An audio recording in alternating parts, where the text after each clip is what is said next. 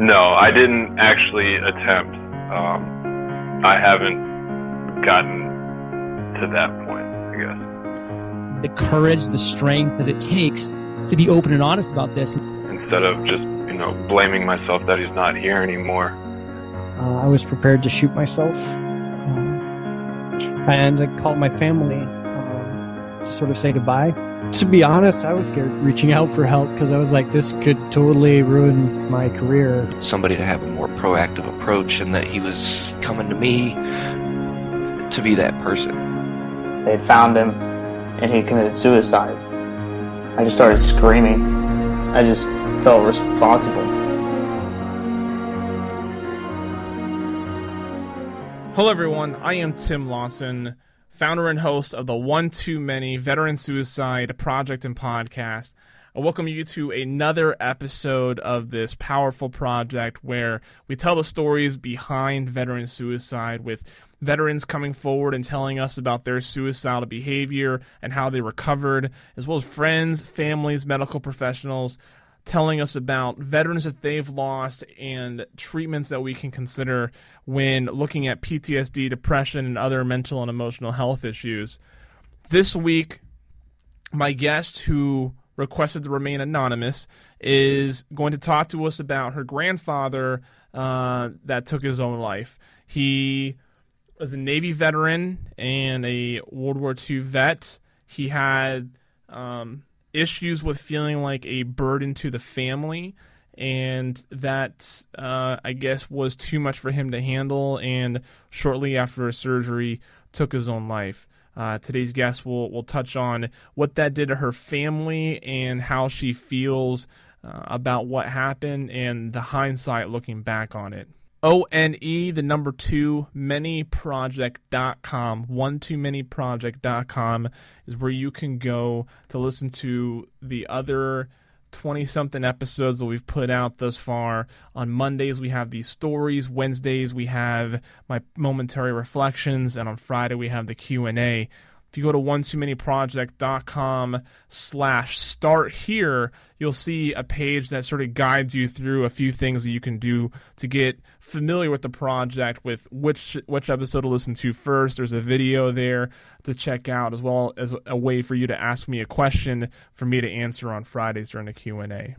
Pay attention to while you're listening to today's episode, think of you know how you may deal with this sort of situation and questions that you would have, and let me know how you feel about it.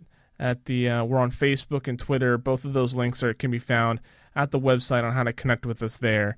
In the meantime, here is a an example of the part of veteran suicide that doesn't get touched on enough. In that over fifty percent of veteran suicides are of the ages fifty and older. Here's a representation of that in a story. Yes, he was a World War II Navy veteran, and this was a, um, a year ago, December, that he committed suicide with a gunshot to the head. When I first noticed the change in his behavior was the summer prior to his suicide. He lived in uh, Northern California and came out to Salt Lake City to visit um, my parents, grandkids, great grandkids, and he was talking a lot about um, who was blood kin related and who was not, um, and how this was going to be his last visit out here. And so, looking back, to me, there were signs. Um, you know, he and I had a conversation because we lost touch after I got out of the military for a period of time where, you know, we both tried to make amends for that lost time together. So I think that was kind of his way of saying goodbye. And you know, he he made it abundantly clear that this was his last trip out here and that he probably wouldn't see us again. And so, I mean, so if that, so that was the last time you saw him. Did you have any other contact with him um, between that and, and his suicide? Yeah, we had talked on the phone a couple of times uh, while I was at my father's house visiting, because um, he'd call and talk to my parents about daily.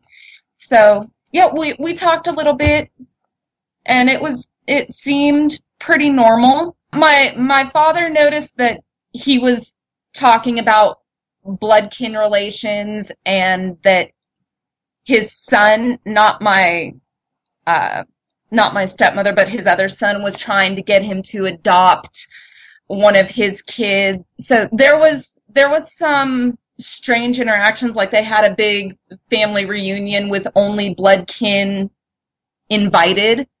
Um so yeah, it was it was pretty odd. My my father picked up on it too. So your your grandfather was a Navy vet. Uh, what era did he serve again?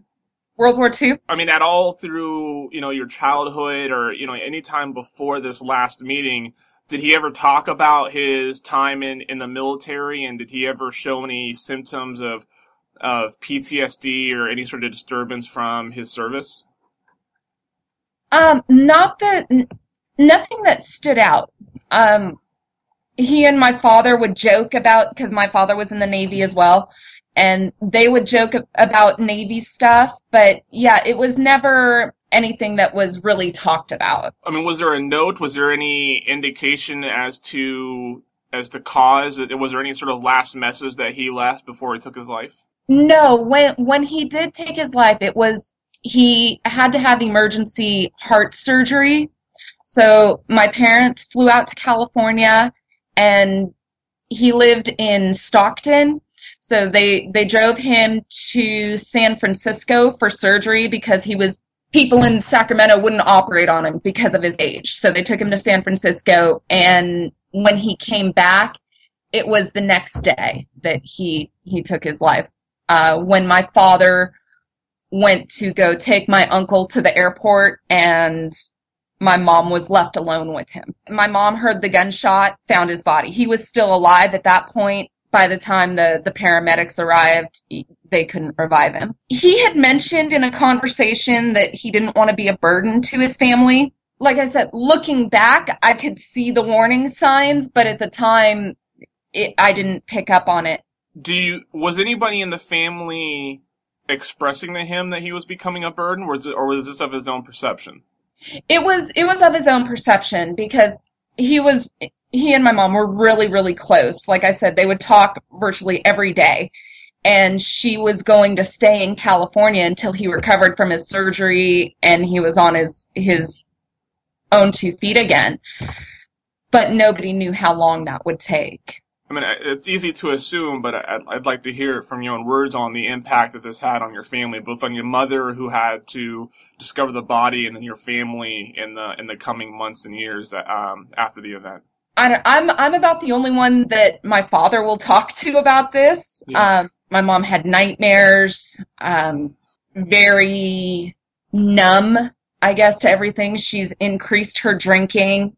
A lot of us have tried to get her to get some counseling because that's that's a huge thing to to see and walk through and deal with.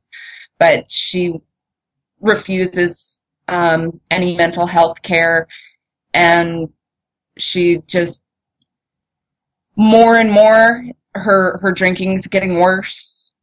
And she doesn't she's even asked my father. My father said that he had this conversation with her. She doesn't understand why she drinks so much. His feeling is he will never forgive my grandfather for doing that to my mom. For me i kind of look at it as you know it wasn't it was his only opportunity for escape because he couldn't do that with multiple people in the house. At least he did it while my dad was still there, so she wasn't alone. Did you feel any animosity towards your grandfather for for taking his own life, and especially um, the aftermath that it created? No, like I said, retrospectively, I I understand why he did it. Um, so no, I, I guess yeah, there's there's not really animos- any animosity from me. It, he was he was sick, and he, as far as I could tell, he saw it as his only way out. He didn't want to have to be taken care of for years. Do you? I mean, it's so you said you understand. Um, you know, do you? I mean, it is sort of easy to understand. I mean, that that's um, you know, obviously, no one no, you know, as a society and as friends and family members, we don't like to hear that people des- decide to choose this as their solution to a problem. But I mean, it, it, it can be, you know, after, I mean, if you really think about it, I mean, after, you know, 70 something years of, Yeah. um, of being your own person and then finally having to rely on other people, um, you know, to do what you've been doing independently for so long. I mean, that really can, um, weigh heavy in on, heavy in on a person. And I think that we sort of, we don't, I think we're so used to viewing, um, an older generation as, uh, you know, as, as people who, you know, we always view them as that. So we assume that they just accept it, but it has to be incredibly difficult to accept that, that change in your life. You know, how, how soon were you able to notice that? Do you, do you remember noticing that, um, you know, before, um, before he was mentioning being a burden to the family? A little bit. There were a couple of times before I moved to Salt Lake City where he had to call my brother for help with with things and you know, he started having to rely on family more and I think that honestly when he had the the heart surgery and he realized that he was never going to be able to be completely on his own again. I mean, I'm not saying that it, it was I don't agree with it. Um but I understand his perspective. Sure. You know, so so hindsight now, if you would have picked up on um, that this that his his perspective and his behavior were going to be fatal, how do you believe you may have intervened? I could have maybe talked to him a little bit more in depth about it instead of just blowing it off as oh that's just grandpa being grandpa. Um, and had I actually realized what all of these little statements had meant, intervene had some type of mental health care evaluation. Because at, at the point of the summer before his suicide, there could have been some intervention had anybody realized that this was why he was saying these things. How how did this event um, influence the way you view suicide? Since you know, since you did mention as you know, as much as you don't disagree with his decision, you understand his perspective. How does that how does that influence your your perspective on on suicide in general? That it's 100% preventable. And honestly, this is what moved me in the, the direction of working with Dr. Bryan on on suicide prevention in veterans because there's got to be something that we can do. There has to be somebody that can identify the the micro behaviors and expressions to be able to intervene. Yeah. And I just I didn't know at the time and now that I do I can do something with this knowledge. Do you think if you had um, someone in your life who ha- was of the um, same age and interaction level that your grandfather was, but you had them in your life now, do you think you'd be able to pick up on it a little bit better now that you have one experienced it with your own grandfather and two have started to study it? Yes. And how do you have someone of that older generation find mentorship? And, and, and how do you help them find renewed purpose? You know, and I think, um, you know, empathy is something that as long as you're an emotionally capable human being, that's something that you can both provide and receive.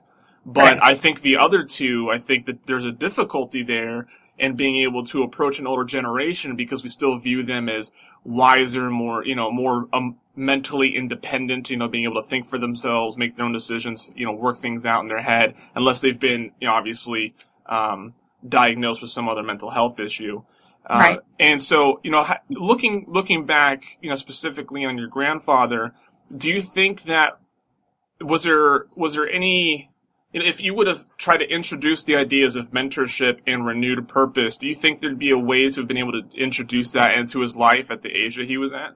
honestly i don't know and that's that's would be a really interesting um, experiment to set up to see if maybe giving them a larger role with grandchildren and handing down uh, skills that they know like fishing um, whatever it is that they they found interesting um, being able to get them involved in the youngest generation might be a way to do that.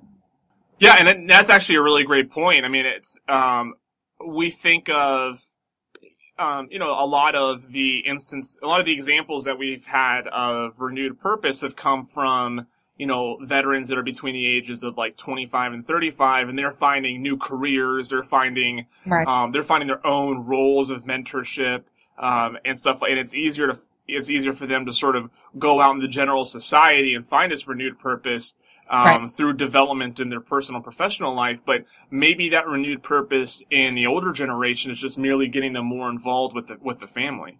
Yeah, possibly. Yeah, I mean, that's I mean, that'd be, it'd be really interesting.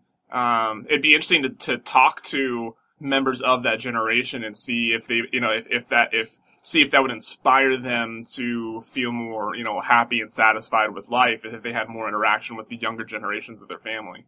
Do you feel like people who, you know, over the ages of 50 um, or older, do you feel like they'd be receptive to the role of a mentor of someone, or do you feel like they reach that age where they're expected to either be one or not, that it would be difficult to find someone to take that place in their life? As far as them finding a mentor, you know, that's that's actually a really good question because um, while you were describing that, I was thinking because my father's a Navy veteran too. I'm like, w- would my father be willing to open up to somebody like that? And and then applying that to my grandfather, honestly, I don't think so. Yeah. um, because they are so closed off. And it's, I'm about the only person that my father will open up to about his feelings. And I think that's because he's seen me pull myself out of the gutter and go make something of my life. And I'm a respectable person to him. And, you know, I'm also a vet, so he has that to relate with to me. But as far as um, my grandfather goes, unless it was someone that he could relate to, had a level of respect for, and knew was trustworthy, yeah, I don't really, I don't really know if he would have opened up. Yeah, it's a little bit. Uh, I think I think it's harder to introduce that person um, into. You know, I think the older you get, the harder it is to to meet someone and and to have that view, to have that look up to sort of view um, Right. on someone. Because when you think of looking up to someone, you think of someone who is at least a year older than you. Right. Um, and I think that that it makes it difficult the older you get to find someone who maybe possibly be younger than you and still have that quote unquote look up to sort of uh, relationship.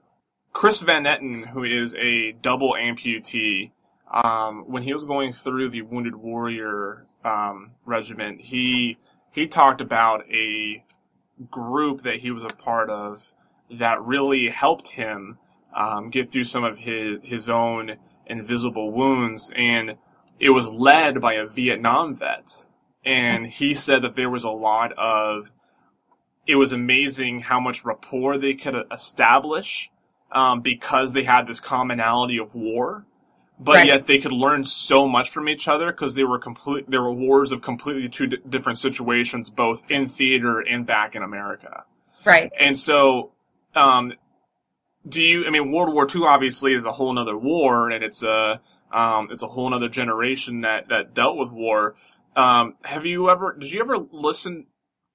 Did you ever witness your grandfather talking to a? And I mean, you said your father was was in the Navy. I don't know if he did Desert Storm um, or anything like that. But did you, did you ever witness your grandfather talking to other veterans, a part of different wars, and make any sort of connection like that?